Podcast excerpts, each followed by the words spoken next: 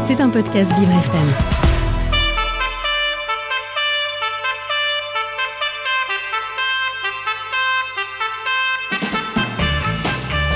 L'invité du 7-9, avec Dans le Noir, le restaurant qui bouscule l'essence. Noir, c'est noir Vous recevez euh, à votre micro Bastien Vibert, et oui, responsable des programmes VIH au CRISP Île-de-France, qui est avec nous par téléphone. Bonjour Bastien. Bonjour à vous. Magnifique, et bien écoutez, bonjour Lucas, bonjour Bastien, à vous les studios. Eh bien c'est parti, bonjour Bastien. Et bonjour à vous. Alors euh, vous êtes euh, avec nous ce matin pour nous parler d'une étude intitulée Les Français et la lutte contre le VIH. Mais avant d'aborder ce sujet, c'est quoi le CRIPS? Le CRIPS, pardon. Alors le CRIPS, c'est une association qui travaille euh, principalement en Ile-de-France et qui a pour euh, objet, euh, pour mission, la promotion de la santé, que ce soit des jeunes, mais aussi du public qui sont en situation de, de vulnérabilité. Et on touche à peu près euh, 100 000 personnes par an par nos actions. D'accord. Et euh, pour en venir justement à, cette étude, euh, auprès de quel type euh, de personnes et d'organismes a-t-elle a-t-elle été effectuée et, combien d'entre elles ont été sollicitées pour cette étude? Alors c'est une étude assez assez classique entre guillemets parce qu'elle a été faite avec un institut de sondage qui Harris Interactive. Et c'est une étude qui a porté sur euh, 1000 personnes mais avec des quotas et des ratios pour permettre une, une, une représentativité des résultats. Et, quel, est, euh, quel est le but euh, principal de cette étude? Alors avec cette étude, on a, en fait on a souhaité euh, documenter une situation pour pouvoir agir derrière. Et en fait, ce sur quoi on a voulu s'arrêter, c'est se dire, nous, on sait qu'on a des très bonnes nouvelles dans la lutte contre le VIH, mais est-ce que ces nouvelles sont connues par les Français?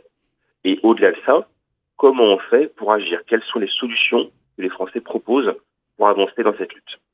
Oui, parce qu'on sait que depuis euh, euh, certaines années, certains mois, il y a, de, grandes, avancées justement euh, pour, cette lutte, dans la lutte contre le, sida. Bon, on ne peut pas bien sûr encore le soigner. On espère que ça arrivera bien sûr dans, le, futur, hein, puisqu'on le rappelle aujourd'hui, le, on fête les, les 40 ans donc de la lutte contre, cette, euh, maladie.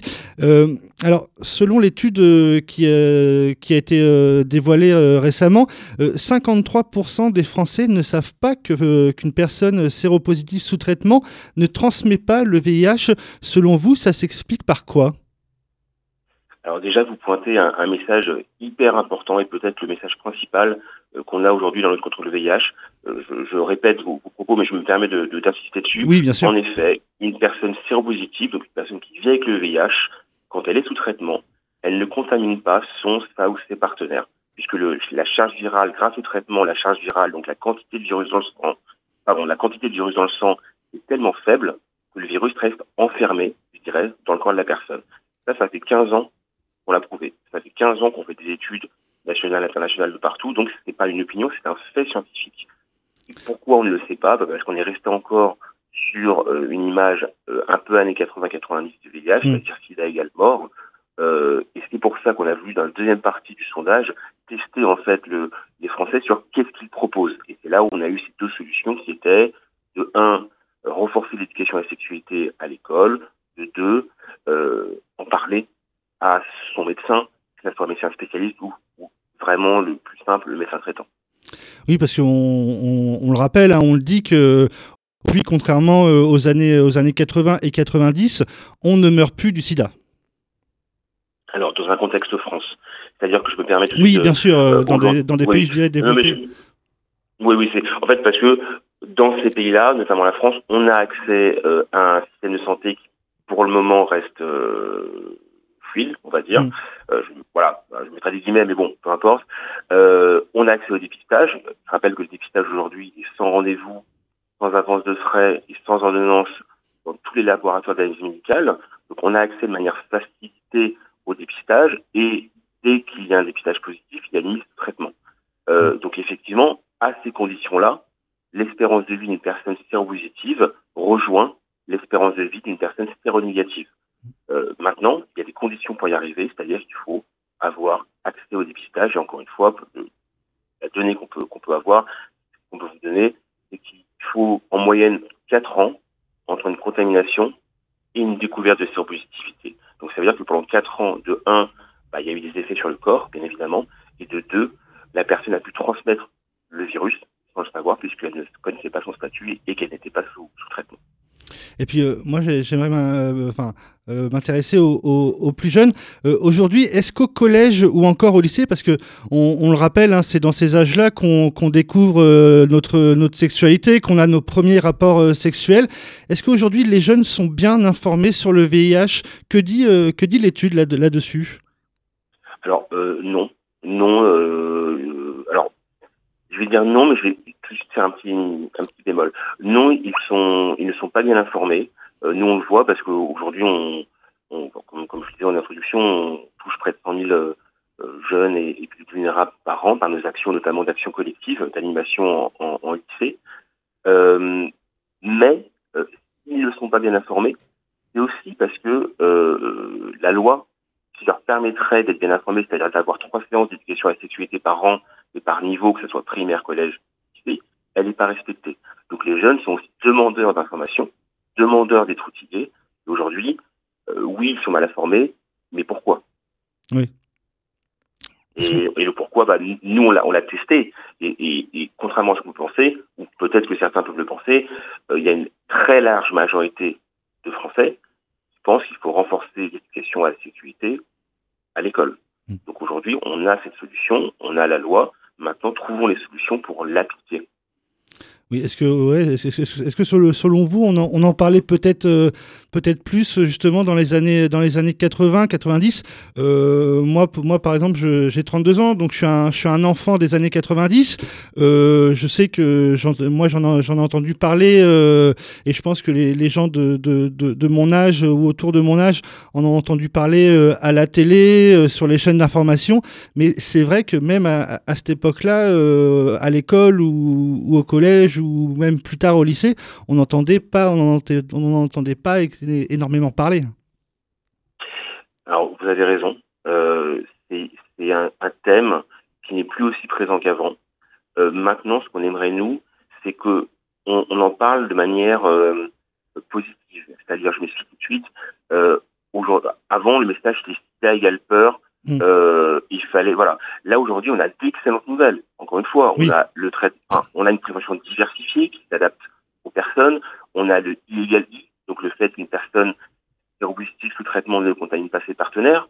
Euh, on a un dépistage gratuit. Enfin, voilà, on, on, a plein de bonnes nouvelles. Donc aujourd'hui, on pourrait, et nous c'est ce qu'on souhaite, parler du VIH mais de manière sous l'angle bonne nouvelle et pas sous l'angle peur. Parce oui. que c'est que comme ça qu'on pense Aujourd'hui, on va réussir, parce que je rappelle quand même qu'il y a un objectif étatique euh, que s'est fixé donc l'État il y a quelques années euh, de zéro contamination du VIH d'ici 2030.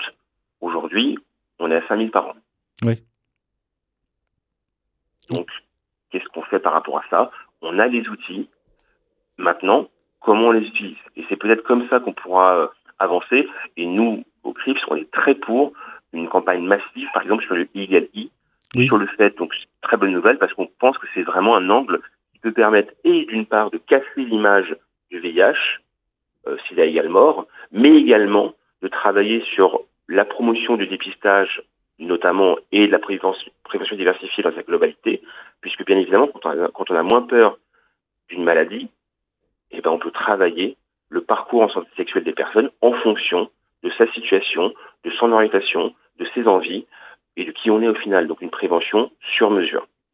Euh, l'étude euh, donc euh, qui a été euh, publiée montre également que seuls 33% des Français et Françaises déclarent parler de ce sujet avec leur médecin.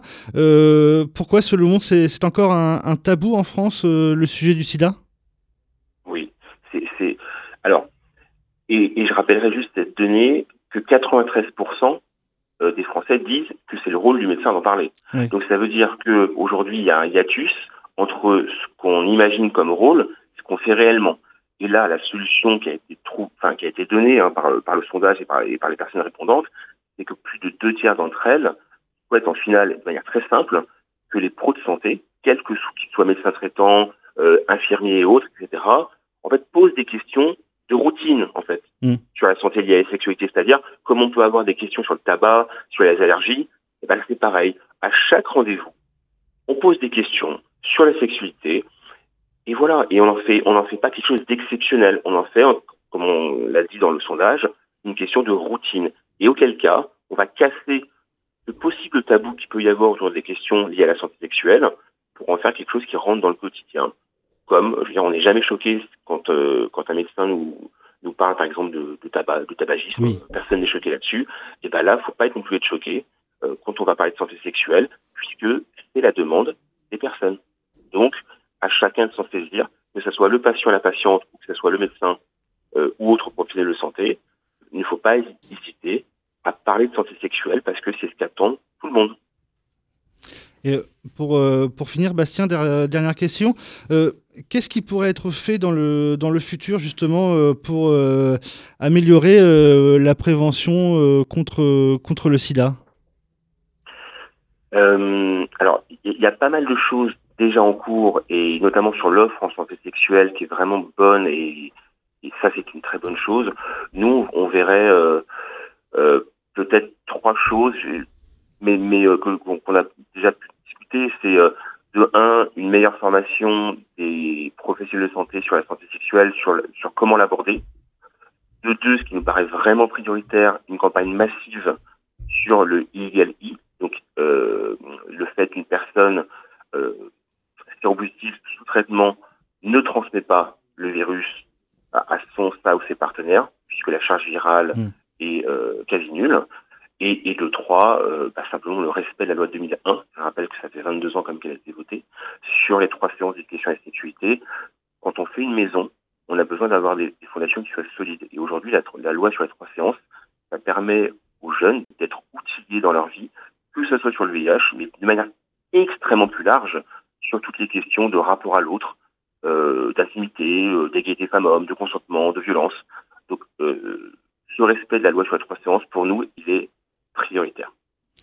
Eh bien, écoutez, mais euh, cette interview tou- touche à sa fin. Merci beaucoup, Bastien Vibert, donc on le rappelle, responsable des programmes VIH au CRIPS Île-de-France, pour toutes ces informations et ces éclairages.